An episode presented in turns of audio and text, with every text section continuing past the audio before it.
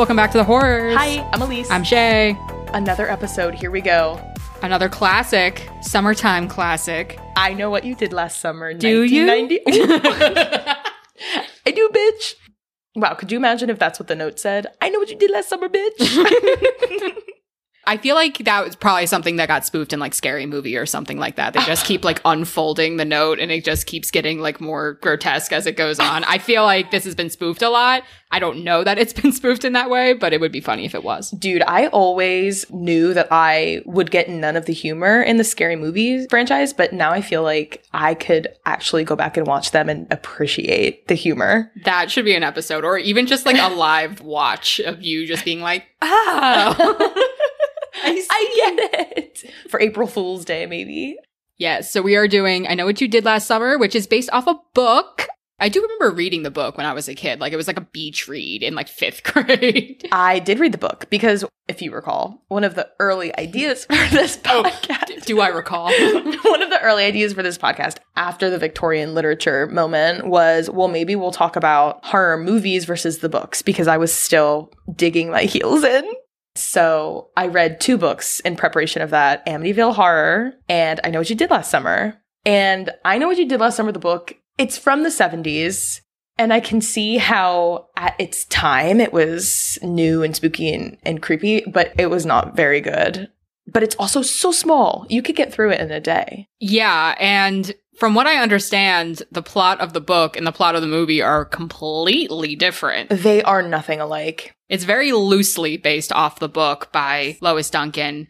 And she does not like the movie, mm. unsurprisingly, which I'll talk a little bit about afterwards. But the screenplay is by someone we know well on the podcast, Kevin Williamson, who wrote Scream and The Faculty. Yes.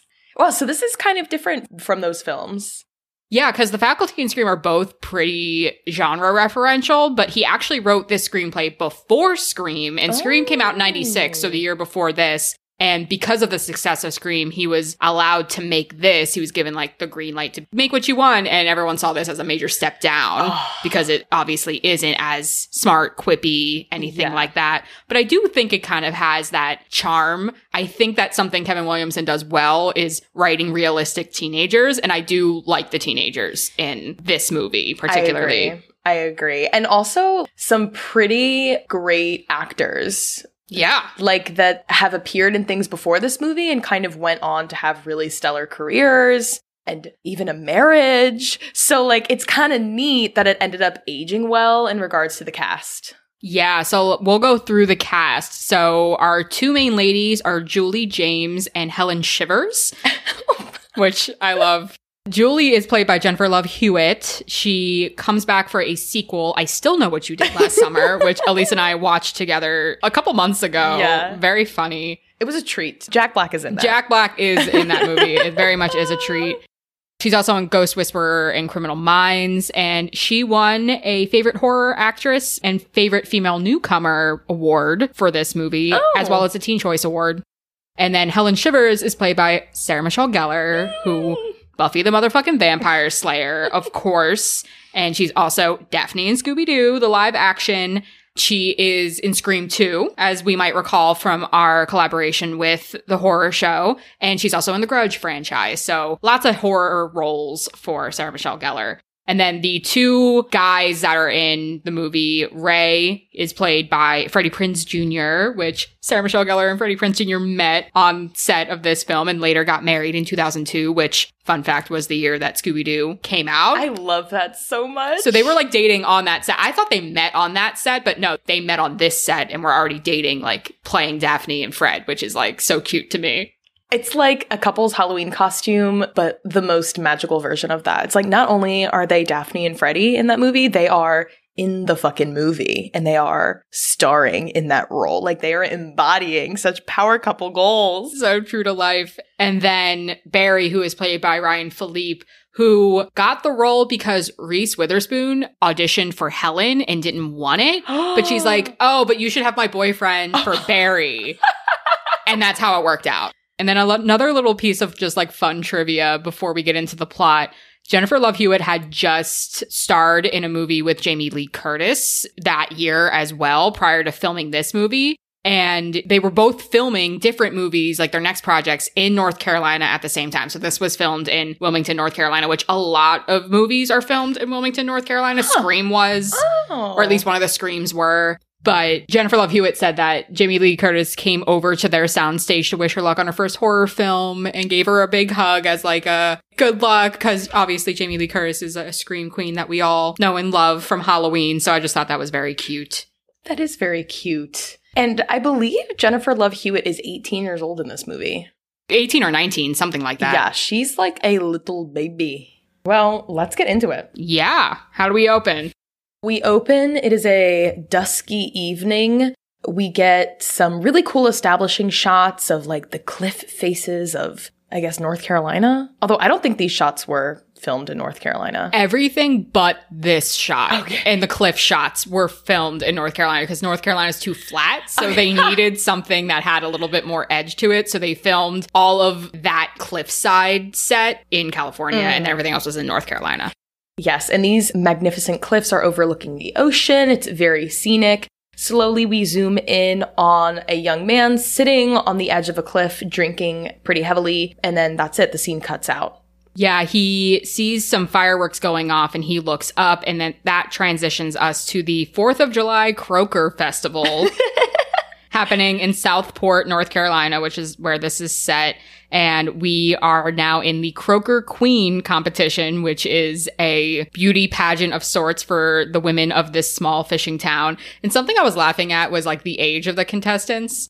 I don't It's a wide range. it's a wide range of contestants. It is not just like the young teens. It is you got some moms in there. I guess that maybe that's supposed to again emphasize how small this town is. Because one of the women that is standing next to Sarah Michelle Gellar, who is in the Croaker Queen competition, is a contestant the next year when she comes back and she's the one singing in the talent oh competition. gosh. like they bring her back. Like it's like if you don't win one year, keep coming back. You might win the next year. Yes. We see Helen, she comes in, does her thing, and she wins. Well, first there's like a scene in the balcony which we're introduced to Ray, who's Freddie Prinze Jr., Barry, who's Ryan Phillippe, and then Julie, who's Jennifer Love Hewitt, and they're all supporting their friend Helen. Barry is dating Helen, and Ray and Julie are dating. And they're having conversations about Helen's ample breasts. Fine, but th- this is there only for Julie to be like, wow, can you like cut down on the sexism? Like she's just giving very like Sunday school energy in comparison. And she will continue to give Sunday school energy, like in her characterization. She's got to be virginal. She's our final girl. Exactly that.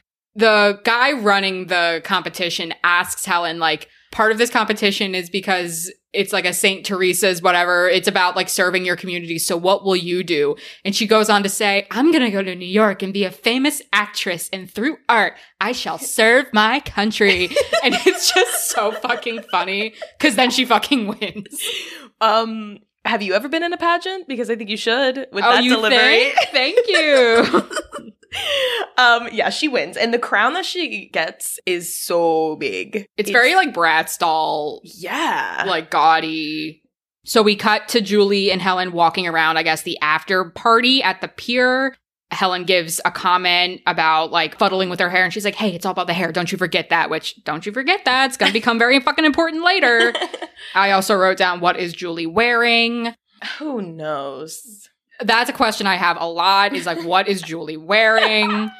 It's so inconsistent because sometimes she's wearing these like diving V's with lacy camis with these, you know, sheer cardigans over and then like low rise Oh, jeans. what the fuck are those called? Oh my god, what the uh, shrugs? yeah, yeah, with like a shrug or something like that. And then sometimes it's literally like she's wearing like a floor length long skirt with no skin showing. It's just, it's so inconsistent. That one scene, she gives very much beach grandmother vibes. Like, you know how there's like a trend going on right now, like dressing to your best, like beach grandmother life? I've seen it on TikTok, like dressing like a beach grandmother and acting like a beach grandmother is for everybody, not just beach grandmothers. But she embodies some of this. But then we're introduced to Elsa, who is Helen's sister. And I said the name was appropriate because boy, is she one cold bitch. yeah, she's kind of the worst. is the little Miss Croaker getting sauteed tonight? What the fuck? fuck? Yeah. Isn't she? What else is she in? Because she looks so familiar to me. Like, I feel like she's in something else and she plays a really hot person. I mean, she looks like she plays mean, hot girl. Yes. Like that Mhm. seems to be like what she would be good at because this is what she's good at in this movie. so after the run in with the Ice Queen, Julie, Ray, Helen, and Barry all drive down to the beach to celebrate the 4th of July and Helen's awesome win, which I just think their names are so funny. Barry's last name is Cox, by the way, which I love. Great. Love it. of course it is. First, they get to the beach and they're there. Helen and Barry are talking about their future together and the babies they're gonna have. And then off to the side behind a rock, Ray and Julie are, you know, seem like they're gonna get it on, but Julie is much more, you know, she's like, I'm going off to college and, you know, you're gonna fall for some like tatted, pierced emo girl, which I don't even know what that's supposed to mean. It's because he's going to New York. That's why. It's literally, it's just like you're gonna fall for some buzz cutted, tattooed, pierced girl who reads Camus or some shit like that. And he's like, yeah, what's wrong with that? anyway, do they end up having sex? They do end up having sex. So they do have sex. And then when the night winds down, they all pile back into Barry's car. Barry is too drunk to drive, so Ray says, All right, I'll drive. What do we have? Julie riding shotgun and then Helen and Barry in the back. And as they're driving along the highway, right on those rocks that we had seen in the opening of the film, Barry is the most annoying fucking person ever. He decides he's gonna stand up through the sky roof. He's yelling. He's being distracting. I mean, granted, Ray was already very distracted and wouldn't stop looking at fucking Julie the whole time, which Mhm. one of my biggest pet peeves when I watch movies is Look at the fucking road. look at the fucking road. now, it works in this movie because I think it's meant to make us uncomfortable. But sometimes if you're watching like a romantic comedy, it's like, this is making me very uncomfortable and very much taking me out of the moment. Let's just fix our eye contact ratio here. Okay. but anyway, it works here, right? We're getting the rising tension. And next thing you know, Barry drops his fucking beer through the sunroof. It gets all over Ray. Ray's not paying attention to the road. All of a sudden, Julie, I think, yells. no, Barry yells. Barry. Oh yeah, but that's right. He gets, you know, he's got the best fucking view in the house. He does. He's yelling, "Watch out!" Just as a figure kind of materializes in the road, a man Ray cannot stop the car quick enough. He hits the person. The man rolls up over the hood, over the windshield, over Barry's body. okay, which God, is The physics of this. yeah, yeah. Also, it's kind of cool. And then the car, of course, comes to a stop. Barry's face is bleeding from where he was hit, and then they're kind of left to figure out what just happened.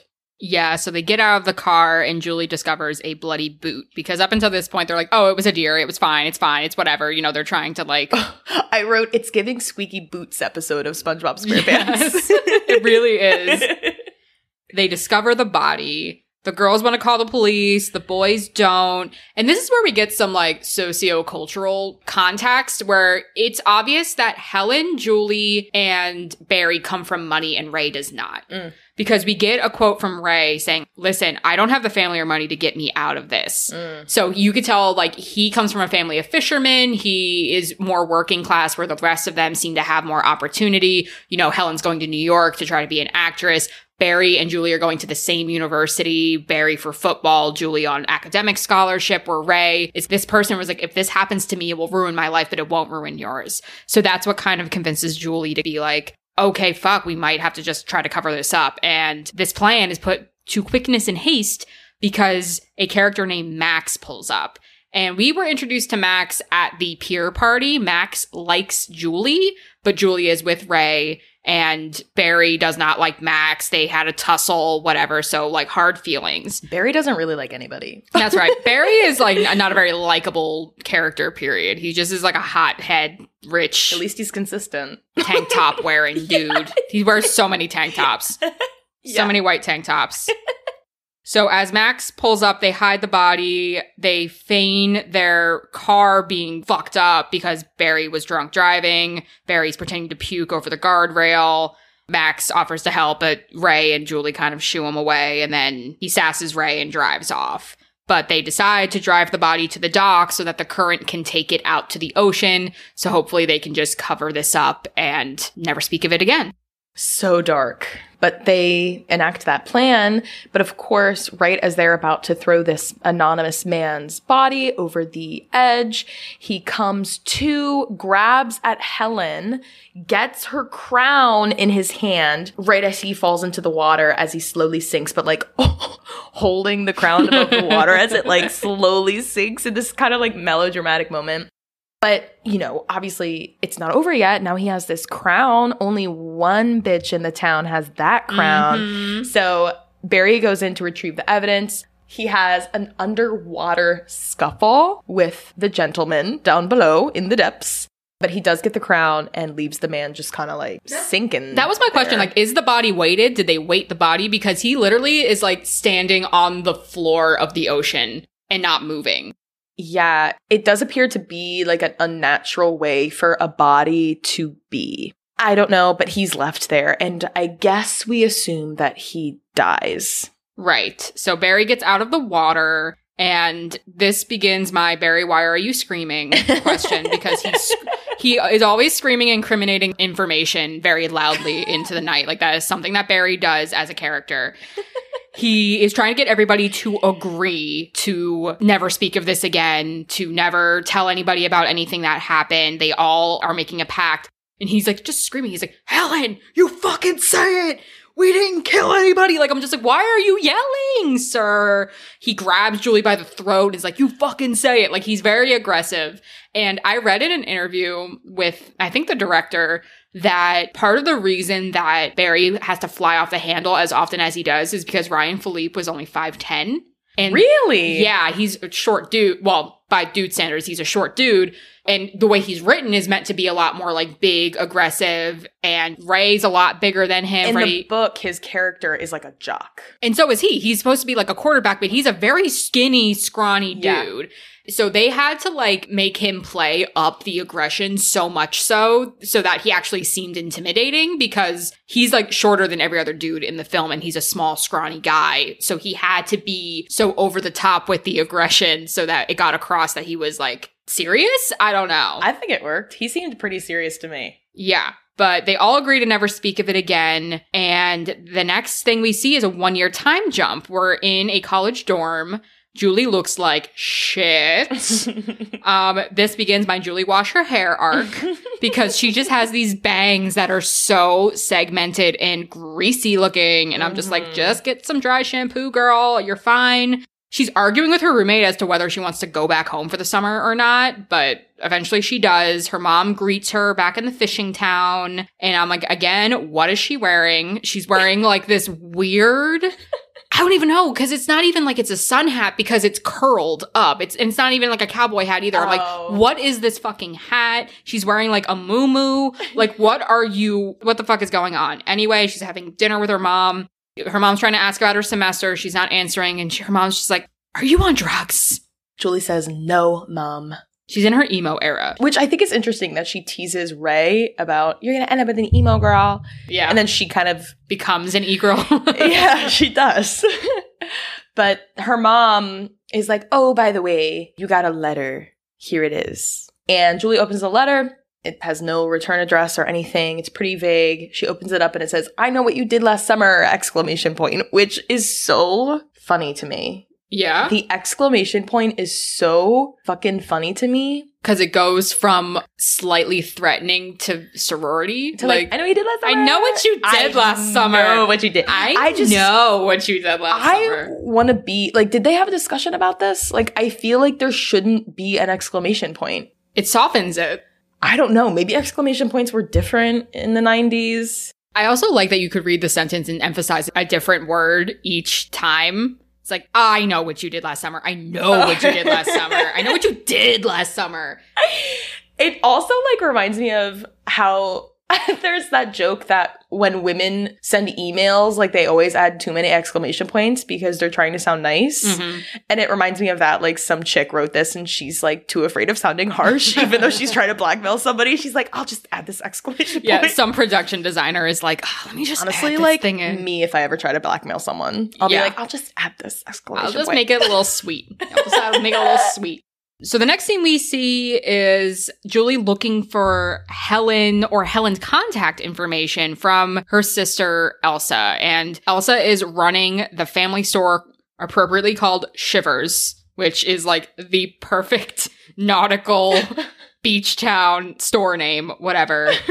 And Elsa's being bitchy and she's like, Oh, Helen doesn't have a New York number. You should check fragrances on aisle five or whatever the fuck. Like, she's such a bitch.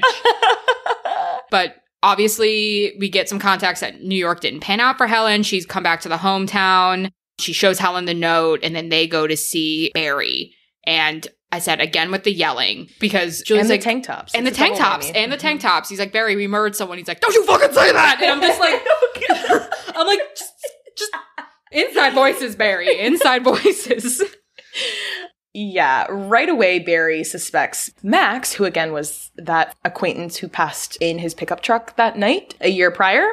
And also, in this discussion, Julie fills everybody in that the man they killed is this guy, David Egan, who she read a couple weeks after the incident had washed up on the shore. So she's pretty convinced, you know, that must have been the guy that we killed.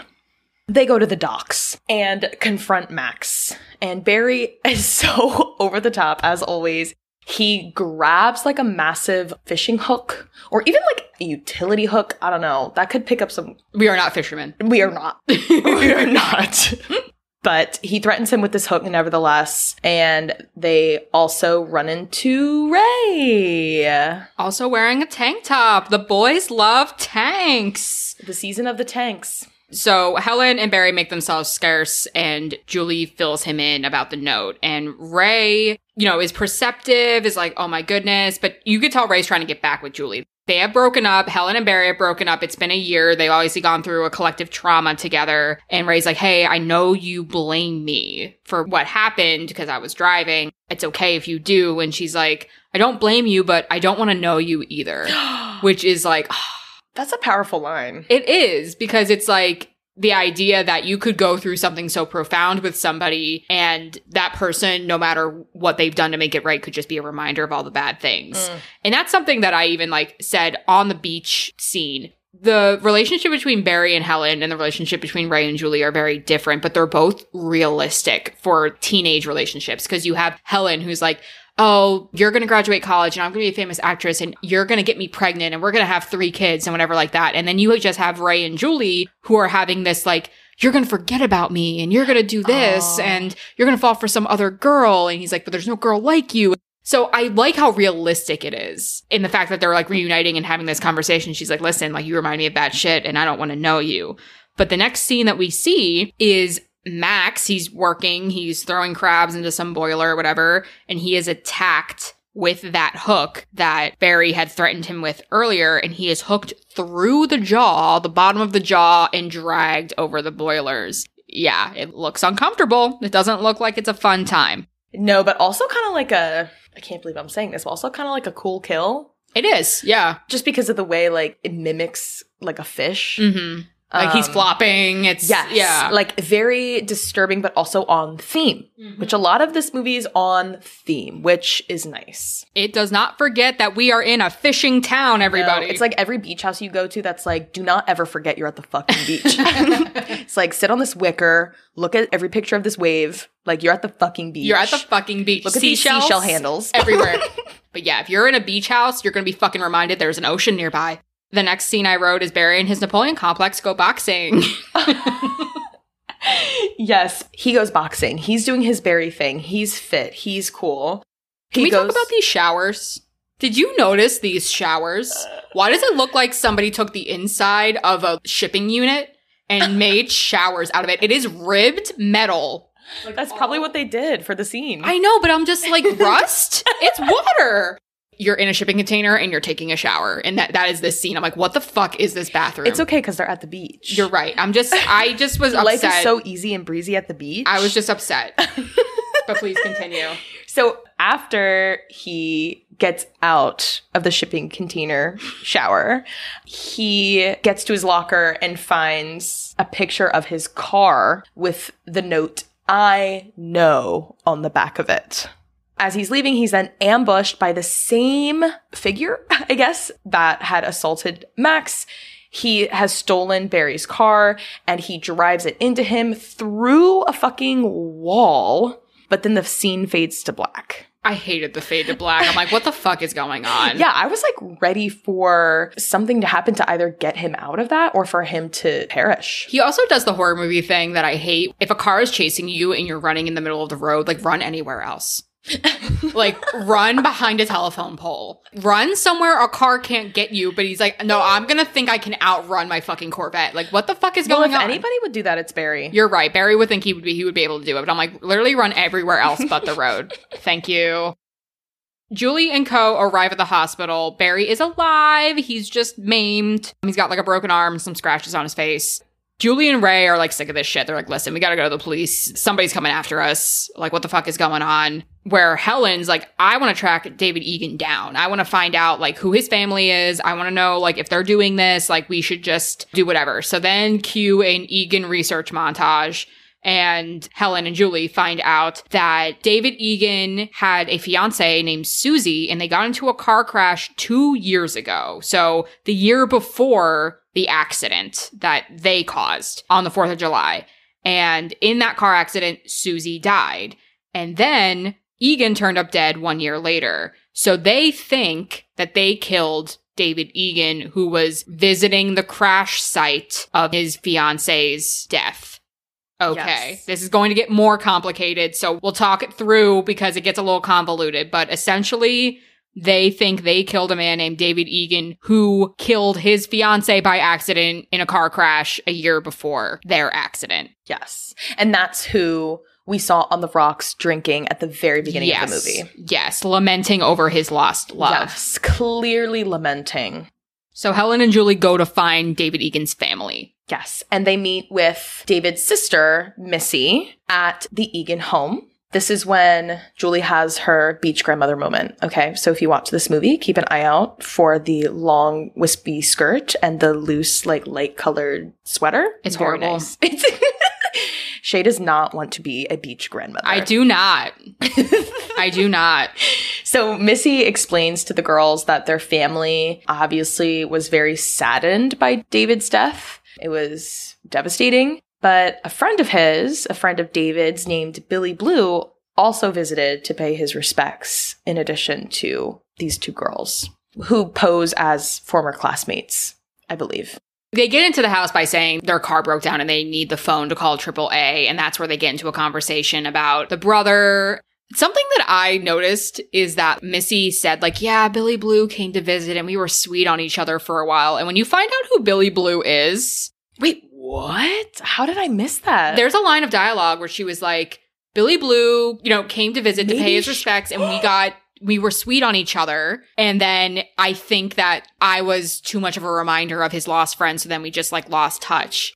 okay, we will return to that because that is so interesting. I know, because when you find out who Billy Blue is, it doesn't make a lot of sense. I think it does. Well, it might make sense, but it's strange nonetheless. But either way, once they are armed with this information, they make their exit. So now they are under the impression that whoever Billy Blue is, is avenging his friend David Egan's death. That night, Helen returns home after an exhausting day. She, you know, looks at her dad. He's watching TV on the couch. They don't really have an interaction. But as we see her kind of walk down the hallway and then round the corner to go upstairs, we see that a man in a rain jacket has just crept into her bedroom. So whoever the fuck the villain is, is in her house. So she gets into her room, undresses. We have a very voyeuristic moment here. Well, Elsa comes in with the most hyphenated oh. insult of the century. I can't with Elsa and her sass. Elsa comes in because th- there's like a jump scare where she thinks someone's behind her and it's Elsa, boo, whatever. Elsa's like, hey, is the washed up, dried out has been having a moment? And I'm like, Wait, honestly, that is something that my brother would totally say to me. It's because she's like looking at her like pageant photo or something like that. Yeah. And she was, but it's just like she says it like it's like the most off the tongue type thing. Is the washed up, dried out has been having a moment? And it's like, and then, you know, she's saying to Helen, you need to be at the store by 10 a.m. tomorrow because we're doing inventory. And she's like, I can't because I'm riding in the 4th of July parade. And because I'm the outgoing queen, I have to be there. There's nothing I can do about it. And she starts brushing her hair and she's like, you and your hair, it's so very pathetic. Do we think something's going to happen with the hair, audience? I think something's going to happen with the hair. It happens the very next morning. Helen wakes up and realizes that her hair has been chopped off in a very haphazard way. Oh no, a symmetrical bob. Whatever are you gonna fucking do? When she gets up to look in the mirror, she sees that somebody has written soon in lipstick on her mirror. She freaks out at her reflection and the note and punches it. I think I also just have some beef because there's been a show that I've been really into recently where there is a pageant princess character who does chop her hair off and it's in a much more realistically like devastating way. And like the fact that Sarah Michelle Gellar is given a symmetrical bob, it is still shoulder length hair, everybody. And we're made to believe that this is the most devastating thing in the fucking world. like she's not shaved bald. Like there's nothing going on. And she's on this parade later on and we're meant to be like, oh, like what happened to her? And it's just like a bob. Oh no. Like it's just so fucking ridiculous. And It I'm sure it still looks really good. it still looks really good. And that's the thing. Maybe it's because Sarah Michelle Gellar put her foot down. It's like, hey, no, I still need to be marketable. I'm not going to cut my hair that much. But it's still like, it's hard to believe that between Barry getting run into a pier with a car and Helen getting a bob cut, that there's similarly devastating events. I'm, uh, that's it. I'm just, it's all good points. It's all good points. But we know based on her dialogue, you know, that hair really matters to her. So I guess maybe this villain is trying to hit him where it hurts. He's trying to get Barry by overcoming him physically, Mhm. which is definitely a burn for him. And he's trying to get Helen by overcoming her vanity. So I guess he's done his research. So Helen obviously calls Julie right away and tells her what happened. So while Julie drives to Helen, she hears a noise coming from her trunk. So she pulls over, opens it up, and finds Max's corpse wearing Barry's jacket covered in live crabs. this feels like a Mad Libs. Barry is wearing what? a stolen jacket. Yeah. Or sorry, Max is wearing what? A stolen jacket covered in what nautical animal? Crabs. yes, but this is the Mad Lib that comes to life here. She obviously freaks the fuck out and she goes and runs to grab the others. By the time they get back and she opens her trunk again to show them the body and the crabs are gone. Logistically, how? This shit is broad daylight. And that is a Yeah. big logistical question I have about all of this movie because there's a lot of action that happens in broad fucking daylight during the heaviest tourist season of the fucking year. It is the 4th of July. So, like, this dude, which we're gonna henceforth call the fisherman, like the mm. antagonist is called the fisherman. Mm-hmm. The fisherman's doing all this shit, and granted, like, you're in a fishing town, so you walking around in some boots and a slicker doesn't look mysterious, but the fact that you're moving bodies and doing all of this shit in the broad fucking daylight in a beach town is like, you can establish the town is small, or you can establish there is a devious murderer. I don't think you can have both In the daylight. in the daylight. Well, this is where I have the iconic moment where Julie, fed up with all of the games, stands in the middle of the street, arms open wide as if she is bringing on a rainstorm in a dance, spins around in a circle and says, What are you waiting for? what else does she say? Well, she says something like, "There's somebody watching us, and he's oh, waiting to strike, and Oh, yeah. he's gonna do this." So he's out there, he's listening right now. Like she's getting really skitsy, she's getting really unhinged, and then she does the the spin, the spin cycle in the middle of the mm-hmm. street, and is like, "What are you waiting for?" Cue Ellie Goulding coming in the "Love Me Like You Do." Oh, uh huh. And a little trivia about this scene, and this is from IMDb trivia. One scene shows Julie at her breaking point, twirling around and asking the killer what it's waiting for, even though he's nowhere to be seen and it looks like she's talking to the air. When speaking to US Weekly in 2018, Jennifer Love Hewitt revealed that the iconic scene was a kid's idea. That scene was actually directed by a kid who won a contest to come on and create a moment for the movie, and it became the biggest part of the movie. She said she has no idea where he is now, but that she wasn't thrilled about the idea of the scene at first. He's like, I want her to stand in the street and turn around and just scream, What are you waiting for, huh? Love Hewitt said, I literally was like, Are you kidding me right now? This is what I'm gonna do? Okay. And then it turned out to be a great idea. I can't believe that that was the brainchild of like some kid. I mean, part of me can, but also the other part of me is like, did he read the script? Like, was he envisioning like this storyline or was he like, no, this is what we're gonna do? And it's just great because she does it again in the sequel. Yeah, she does. she really does. So, yes, okay, so after iconic scene, they confront Ray. Barry is just like, you're gonna die. Yeah. How does the blame get put on Ray? I think because Max is dead and Oh, and he was the only other person that would have known. yes. Okay. And this is where we have the worst fake punch Mm-hmm. like ever. There is a brawl between Barry and Ray, but then things eventually calm down and everyone agrees to stop accusing each other because that's obviously not getting them anywhere. Julie decides that she's going to go back to visit Missy, see what other information she can gather there, and then Barry is going to kind of escort and protect Helen as she goes to participate in the 4th of July parade.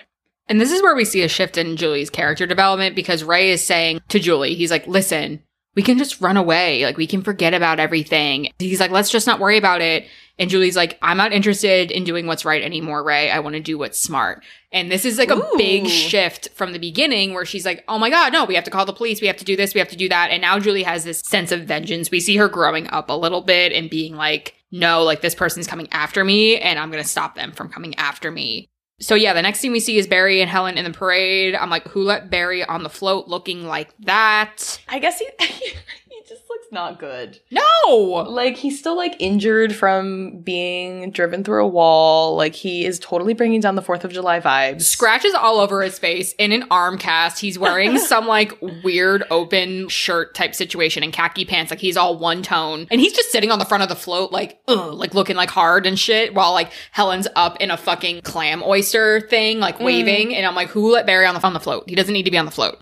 Well, he sees a man in a slicker. hmm Okay, and he jumps off the float, goes to tackle this man, and it turns out that it was just an innocent old guy in a slicker because it's a fishing town, and that's not an unusual outfit. So we're back to square one there.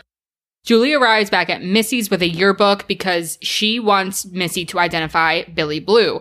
I did appreciate that when she pulls up to Missy's and goes looking for her, the song Where Did You Sleep Last Night is playing because it has a lyric that says, My girl, my girl, don't lie to me. So it's the idea of, Oh. of, you know, Julie's lying to get this information out of Missy. She doesn't want Missy to lie to her. Anyway, I just thought that was a very nice soundtrack moment. Missy advances with a bloody knife. Okay. Her and Helen's sister are definitely like characters of interest for a while. Turns out she was just cutting fish because are we in a fishing town? Just wondering. On theme. We said it, we meant it. but in this conversation, Missy reveals that David Egan has killed himself over the guilt over Susie's death, and that's what the family has chosen to believe. And Julie's like, Well, how do you know this? And she's like, Well, I got a suicide note. And she shows her the suicide note, and the note says, I will never forget last summer. And it's written in the same iconic, incredibly neat handwriting that we have seen on all of the threatening notes all throughout the movie. So, this is where Julie realizes and tells Missy this is not a suicide note, this is a death threat. Yeah, she says that, like, no, that note was a threat. And then Julie's just like, we hit a guy last year. She spills the fucking beans oh, to Missy, right? She she's doing all of this shit. She's like, no, listen, we ran over your brother last year. He was in the middle of the road and we hit him and then we put him in the river and we're sorry. But like, he didn't kill himself. And Missy like wants nothing to do with it because Julie's like, listen, no, I saw the tattoo. He had a tattoo of Susie's Mm. name on his arm. I saw it. I know that it was him. And Missy's like, he doesn't have a tattoo. You didn't see anything. Get the fuck out of here. Oh. And this is where Julie comes to the realization we didn't kill David Egan. it was some other fucking guy It was another guy. who may have been the one that killed David Egan. The fisherman, mayhaps? So back at the pageant, Helen is forced, well, I guess not forced, but like as the reigning queen, she must sit upon the stage as the pageant goes on. So she's ready to pass down her crown. So as she's sitting on the stage, watching all of the other performance moments, she looks up to Barry, who's on the same balcony he was at the beginning of the movie, and she sees the killer come up behind Barry and start to murder him. Immediately, she starts screaming. She is rushing down the aisle. You know what this scene reminded me of, though? What? Scream 2 with Dewey on the other side of the glass from Gail. Yeah. And like she sees what's happening but can't do anything. It, it get, it's Mhm. giving very much that with Helen and Barry right now.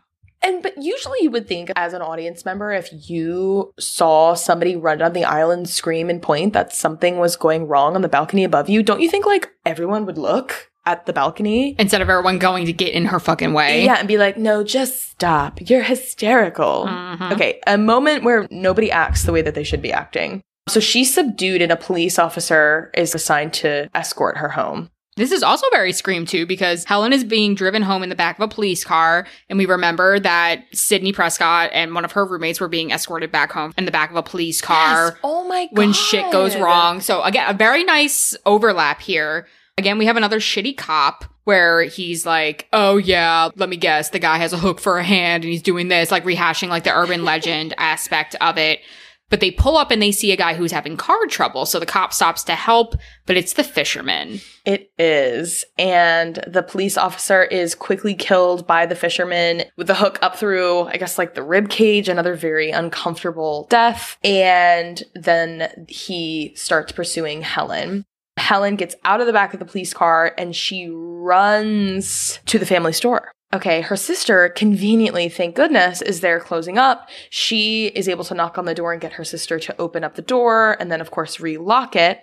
So she's safe for a second. They realize that Elsa still needs to go and lock the back door. So Elsa goes and does that, but it's too late.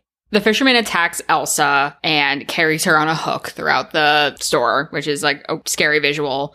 And then Helen is like looking for her, and there's a bunch of like mannequins with like plastic wrap over them, and the fisherman is like posing as one, so that's a little scary. Jumps out, attacks her. Helen discovers Elsa's body. Then she gets into this elevator. I'm like, what the fuck is this dumbwaiter situation where she's like standing on a platform and then just pulling a rope and she's going up? I'm like, what actually is this? It must have been like the building must have been like an old like manufacturing facility before it got turned into a store, and like the old dumbwaiter thing is still there. So she pulls herself up to the second floor, then jumps out a window into a dumpster. And then we think everything's going to be okay because we have this like swelling music and she's running through the alleys and she sees the fireworks and she's like running toward this parade where civilization is. For some reason, she just like stops and turns around and looks and like pauses. And then when she turns around again, the fisherman is there. And because the fireworks are going off and then there's a nighttime parade happening, Helen's screams are drowned out Ugh. as she's being killed literally 10 feet from safety. We see a great aerial shot of the fisherman like stabbing Helen. There's like paraders marching like literally 10 feet from her, and she was so close to being safe, but she is killed. Definitely a sucky kill because she came so far and she made like smart decisions in her like escape plan. So it's really unsatisfying. Also, during this scene, we see Julie discover that Susie's father's name is Benjamin Willis and that he is a fisherman. So he is now suspect number one for being the fisherman because, as we know, David Egan is dead and we are now looking for somebody else. So we think now that Benjamin Willis is Billy Blue, or we don't know, right? But we think that Benjamin Willis has something to do with it because obviously a father would be very upset if another man killed his daughter in a car accident. So Julie finds Ray, tells him about Ben Willis, and comes up with this theory that Ben killed Egan and then we killed Ben. But then it is revealed as Julie is looking at Ray's boat, and the name of Ray's boat is Billy Blue. So right away, her whole theory seems to be tipped on its side because she thinks that Ray must be the culprit after all. So she gets freaked out. She starts running away. Ray comes after her, but gets clotheslined by a friendly bystander who's like, I don't know what's going on, but he was after you. She's like, Thank you so much. He's like, There's a phone in my boat. Go call the police. She gets on the boat, and as she's looking for the phone, she sees that the walls in the cabin are all covered with pictures of the teens and newspaper articles about them and Susie. And she realizes that she has fallen into a dastardly trap. The man advances and says, Kids like you should be out having fun, you know, drinking, partying, running people over, getting away with murder, things like that. And we see from a shot that he has left Ray on land, but has pushed the boat out to sea. And we also see the name of the boat is Sweet Susie. So this is her daddy right here. Yeah. He chases Julie below deck, and this is where we kind of have our final girl circuit. As she's sort of escaping him, she ends up opening up like an ice box where like fish would be kept, but instead she finds the dead bodies of her friends. At least Helen and Barry are there. And Ray, in the meantime, comes to and gets a motorboat and heads out to follow sweet Susie and rescue Julie. Chase scene, anything remarkable here?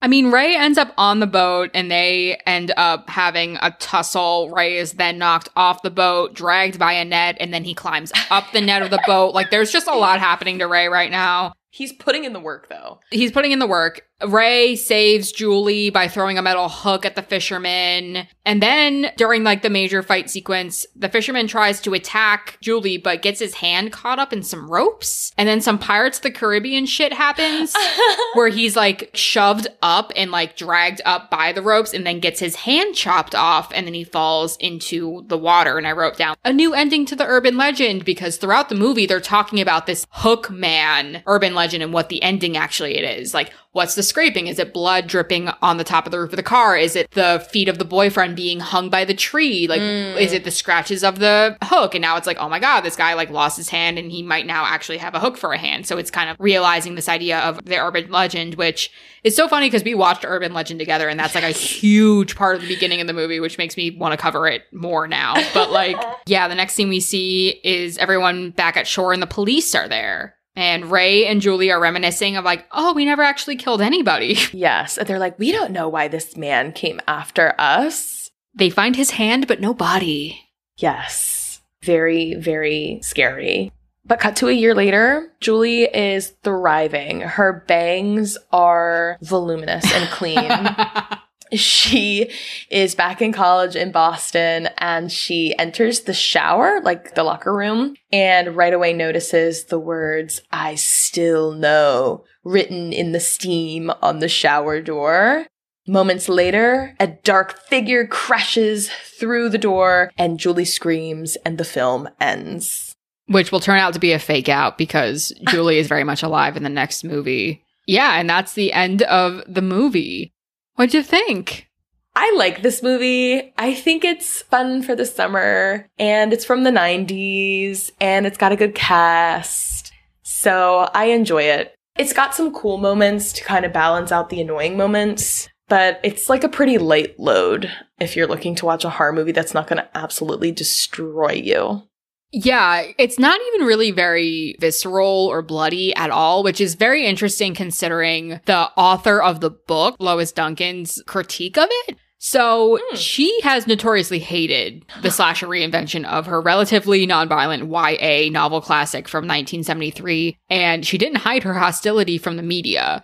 She said she was outraged on how Bloody Williamson made her story, despite being there very little visible blood in the film. I think the bloodiest thing we get is Max's death. In the film, Yeah, because you get him dragged over the thing, and then when Elsa dies, you see a splash of blood on the glass, but like otherwise, it's not very bloody at all. yeah, it's not bad. But her outrage is said to have stemmed from the murder of her 18 year old daughter, and that case remains unsolved. So I would understand if, you know, you wrote something and you have a bunch of just like, I guess, in her eyes, needless violence, that Mhm. you wouldn't enjoy that take very much. yeah, obviously that's absolutely traumatizing. Because I think what in the book, Barry's shot but survives, and then Julie gets like hit by something but survives. Like no one dies in the book.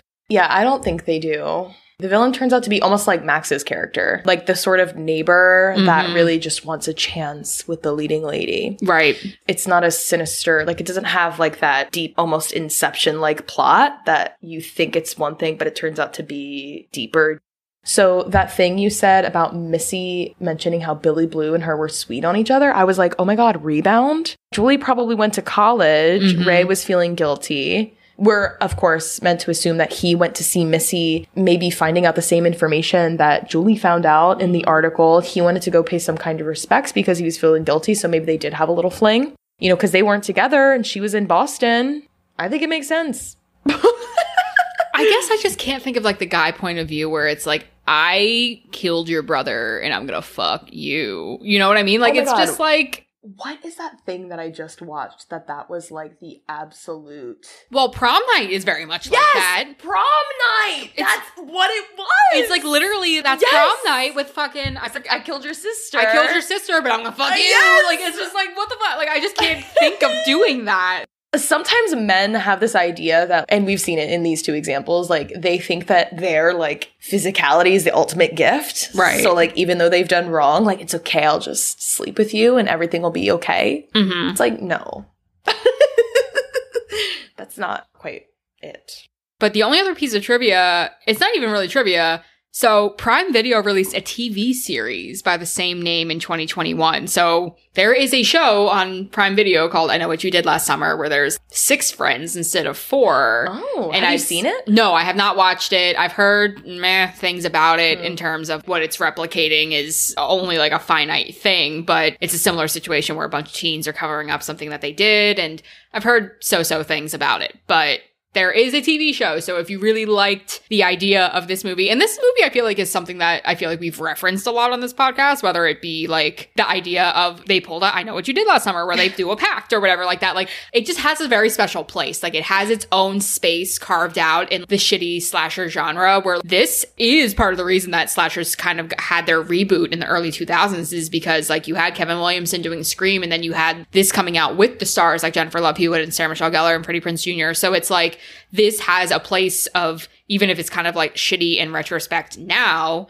at the time was like oh wow because Jennifer Love Hewitt was like the it girl at that time so Mhm. it's like it had a really special place in revamping the slasher genre. So if nothing else, I'm glad that it's still being emulated in 2021 through a TV series, if it, even if it's good or bad, but maybe we'll have to check it out. I don't know. So, yeah, there you have it, our episode on I Know What You Did Last Summer. If you are interested in reaching out with any recommendations or suggestions for movies for us to cover or ideas for the show, please feel free to email us at the Whorrors podcast at gmail.com. And also feel free to follow us on Instagram, also at the Whorrors podcast. That's where we post our updates, polls, things like that, that you can interact with. And until next time, we're the Whorrors. Bye. Bye.